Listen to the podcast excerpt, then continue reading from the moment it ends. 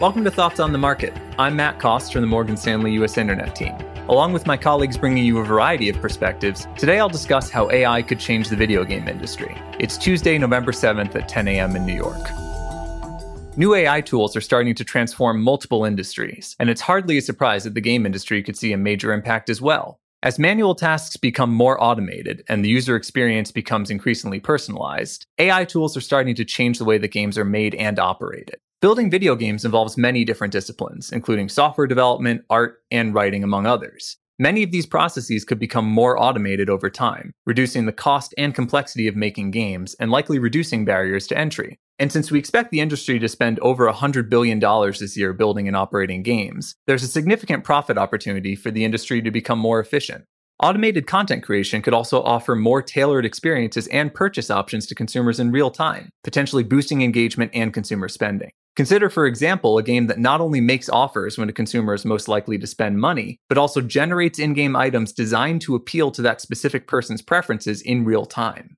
Beyond AI generated content, we also need to consider the impact of user generated content. Some popular titles already depend on the users to shape the game around them, and this is another core area that could be transformed by AI.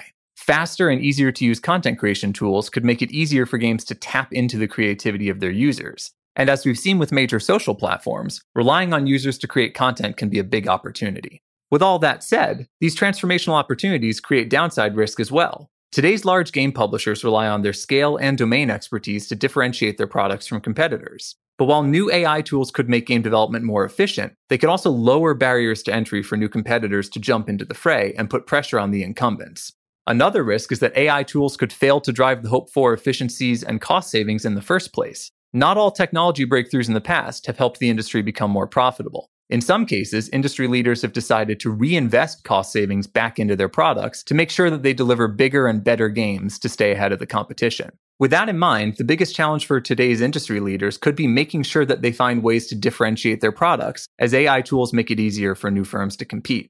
Where does all that leave us? Although a number of AI tools are already being used in the game industry today, adoption is just beginning to tick up, and there's a lot of room for the tools to improve. With that in mind, we think we're just on the cusp of this AI driven revolution, and we may have to get through a few more castles to find the princess.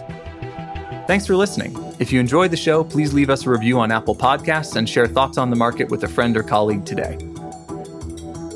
The preceding content is informational only and based on information available when created. It is not an offer or solicitation, nor is it tax or legal advice. It does not consider your financial circumstances and objectives and may not be suitable for you.